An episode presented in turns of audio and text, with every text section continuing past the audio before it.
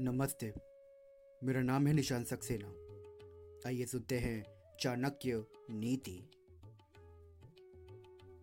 सक्रजम पल्लंति राजनः सक्रजपलंति पंडिता सकृत कन्या प्रदीयन्ते त्रियतानि सकृत सत्कृत।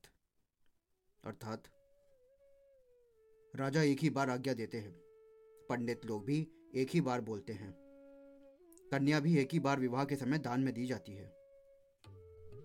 सरकार एक ही बार आज्ञा देती है, उसका आदेश कानून का रूप ले लेता है, प्रजा को उस पर चलना ही होता है। इसी प्रकार पंडित लोग भी किसी आयोजन में श्लोक आदि एक ही बार बोलते हैं। ठीक इसी प्रकार कन्या का विवाह भी एक ही बार होता है। माता पिता अथवा अन्य संबंध रखने वाले कोई वचन देते हैं तो उसे निभाने का पूरा प्रयत्न किया जाता है। आचार्य का कहना है कि ये ऐसे कार्य हैं जो केवल एक ही बार होते हैं, इन्हें बार बार दोहराया नहीं जाता। इनके संबंध में बार बार निश्चय बदलने की बात हल्की पड़ जाती है और इसका प्रभाव कम हो जाता है।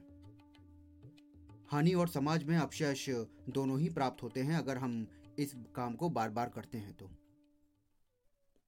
धन्यवाद।